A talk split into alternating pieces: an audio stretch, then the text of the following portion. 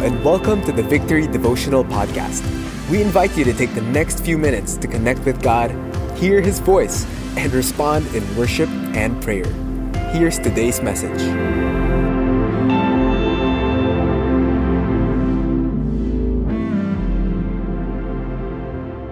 Lord, thank you because we can always hold on to you and you are strong and steadfast on our behalf. Thank you, Lord, that you would bring the peace, the calm into our lives today. In Jesus' name, amen. Good morning again. We're continuing on our series on the different miracles that we see in the stories of the Old Testament. And this time we're going to read from 1 Samuel chapter 5, beginning from verse 1. It says here, When the Philistines captured the ark of God, they brought it from Ebenezer to Ashdod. Then the Philistines took the ark of God and brought it into the house of Dagon and set it up beside Dagon. And when the people of Ashdod rose early the next day, behold, Dagon had fallen face forward on the ground before the ark of the Lord. So they took Dagon and put him back in his place. But when they rose early on the next morning, behold, Dagon had fallen face downward on the ground before the ark of the Lord, and the head of Dagon and both his hands were lying cut off on the threshold. Only the trunk of Dagon was left to him. And then jump to verse 6. The hand of the Lord was heavy against the people of Ashdod, and he terrified and afflicted them with tumors, both Ashdod and its territory. This is an interesting story. You know, where God once again reveals that even in judgment, He is miraculous and supernatural. And God was judging an idol of the Philistines. Now, if you remember the story that, that's behind this, you know, the, the Israelites fought against the Philistines. Well, you know, the Philistines is where Goliath came from, right? And but this particular battle happened during the time of Eli the high priest and Samuel, the prophet Samuel, was still quite young. But the Philistines overcame the Israelites, captured the ark of God, and then they brought it to one of the Philistine cities, specifically Ashdod. And then God judged the gods, small g, of that place, which was Dagon. Dagon is, uh, in history, is portrayed as a half man, half fish. So uh, the upper part is man, and then the lower part would be the tail of a fish. And he was like the god of fertility, even coming from the Babylonians. Eventually, became like the god of of crop uh, of, of, crops and uh, and harvest, and then eventually even uh, a god of fishing.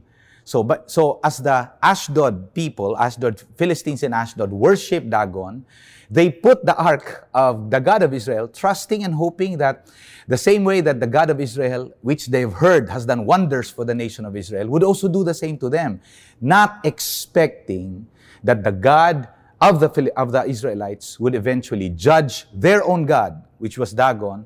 And, you know, think about the story. It's really quite funny how how, how you, see, you see now the miraculous judgment that came to them. If you follow the story, it would begin with Dagon, the, the statue of Dagon, worshiping, falling face down and worshiping the ark of God.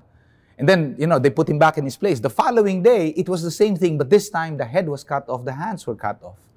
And then tumors began to break out in the people, among the people of the city, and God judged them in a, in, in a, they took a big hit because of that. So, as we, if you would read the rest of the story, they would now bring the ark of God to Gath, another, the next Philistine city, and then God would judge them too. And then they would bring the ark of God to Ekron, and God would judge them too, such that as the story ends, they would tell that people actually died, and those who did not had tumors break out all over their bodies. It's a fearful judgment of God. And it is a fearful judgment of God on idols and idolatry. And that's where we'd like to pick, uh, to pick up the story in terms of its lessons. God judges idols and idolatry. What is an idol? Well, in the Old Testament, uh, at, you know, the way that it was mentioned within the Ten Commandments is that it's anything carved, any carved image, anything to represent anything from creation. God was telling them, do not set up anything like that. Rather, worship only me. An idol, you know, at least in our in uh, and let me propose a definition is anything that competes with God in relation to our affection and worship. And in the Old Testament, that would be actual statues, statutes, no, statues. in our day, it could be other things. It could be anything that captures your heart, that captures your eye, that competes with God when it comes to your affection and your worship. Idolatry now is the act and attitude of excluding God from our lives by pursuing and worshiping other things. Again, in the Old Testament, it was the actual act of bowing down before these idols. But now, in our day, it's the act of excluding God from our lives and pursuing other things in replacement of God or getting our needs met in illegitimate ways that God would not approve of.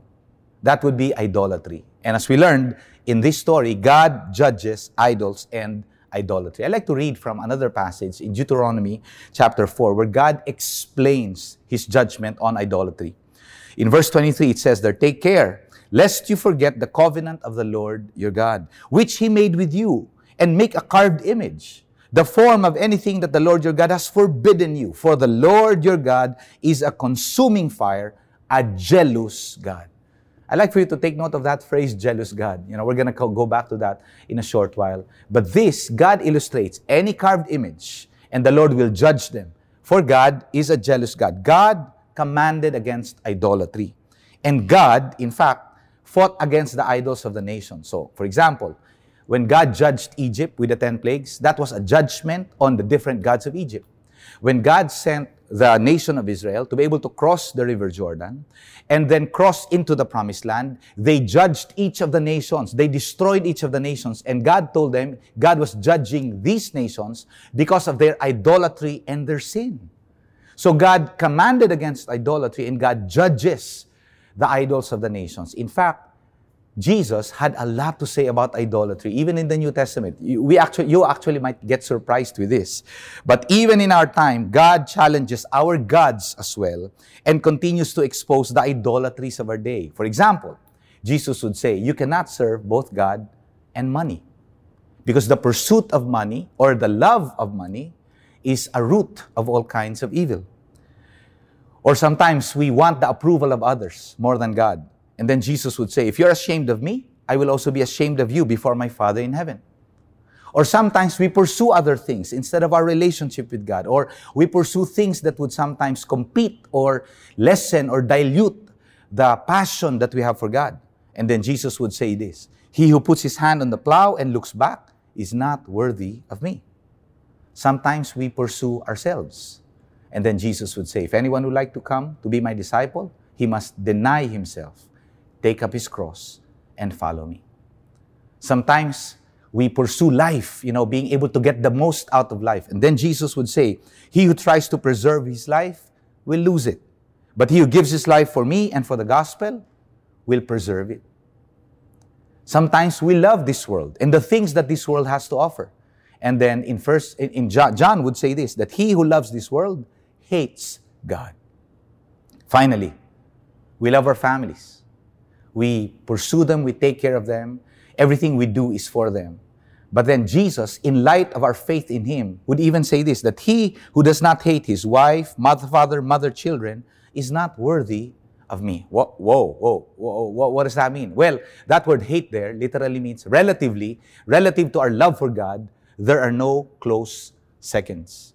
There, there is no other love that could compete with our love for God, even our love for our family. Yes, we do love our family, but compared to God, and if we need to make a decision for God that would at some point even put our family, uh, you know, put our family at an inconvenience or would even risk the disapproval of our family, which one would you be willing to choose? And all of these choices, uh, all of these options, uh, options to be able to choose other things aside from God, that would be the idolatries of our day the idolatries of our day. And the simple principle no close seconds.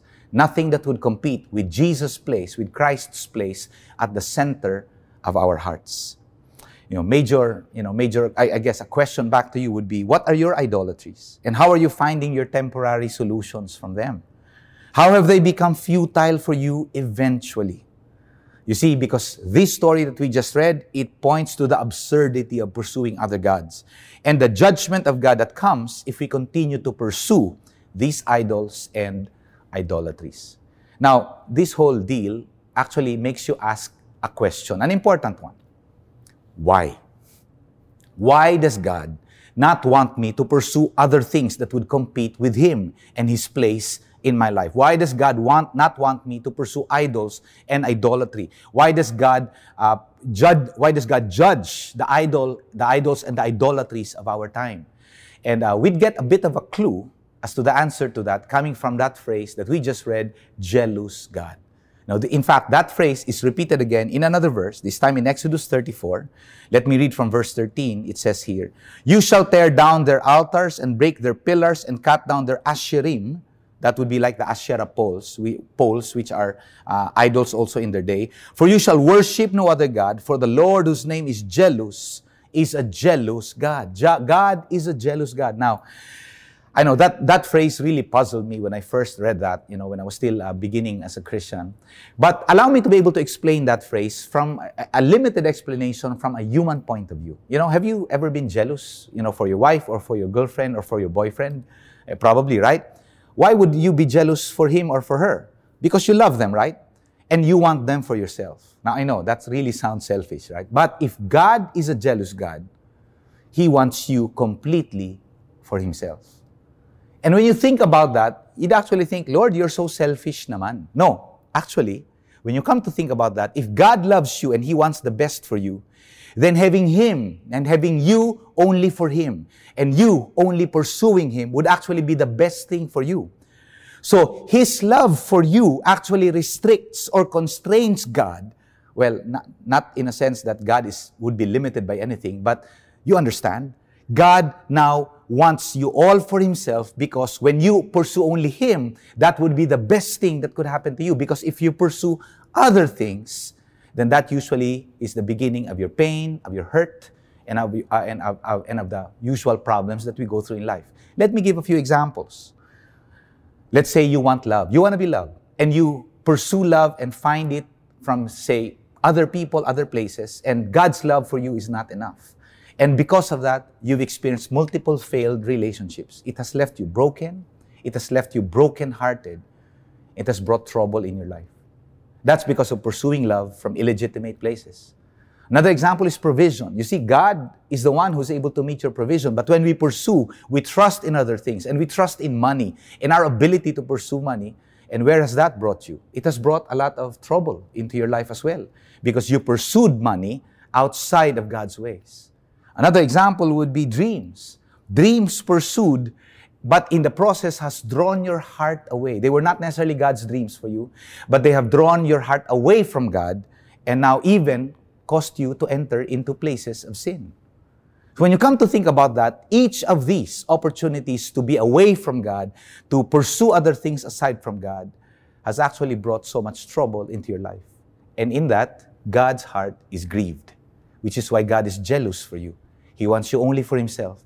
Because if you pursue only Him and not idols and idolatries, then you could experience the best, abundant life that He has prepared for you. So, what do we do with that? Well, God, we learned today that God judges idols and idolatry, and we must not persist in them. Rather, we must turn from them and surrender only to God. So, we'd like to take the next moment now to be able to pray with you. If there's any area in this conversation that God has exposed in your heart that you feel like, Lord, I really need to give that up and turn from that sin, go ahead and take the next moments now to repent and surrender yourself wholly to God. And then we'll pray together.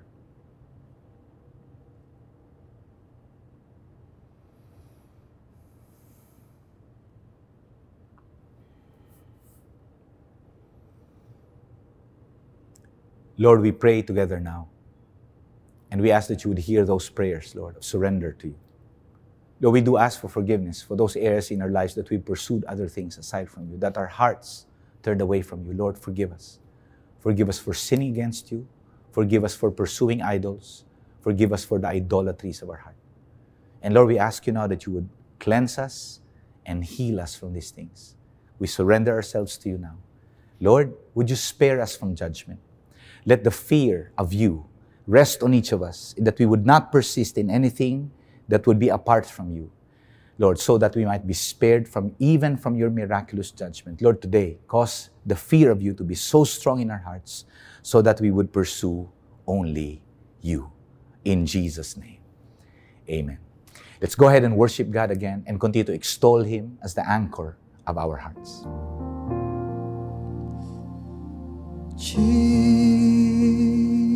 Jesus, Jesus,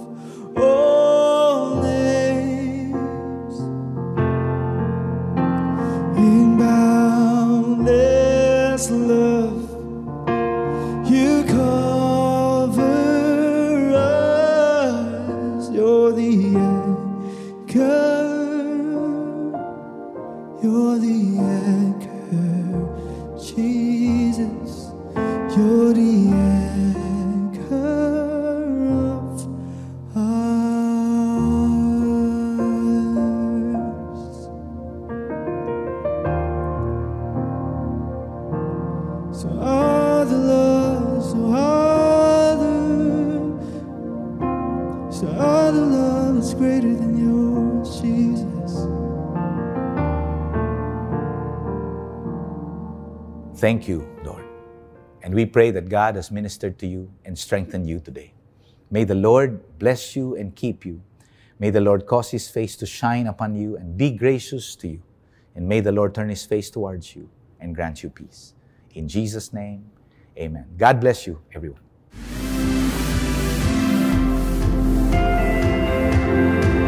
Thanks for joining us today.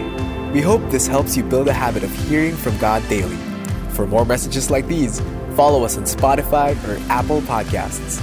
If you'd like to watch these messages live every morning, visit us on facebook.com slash victoryph.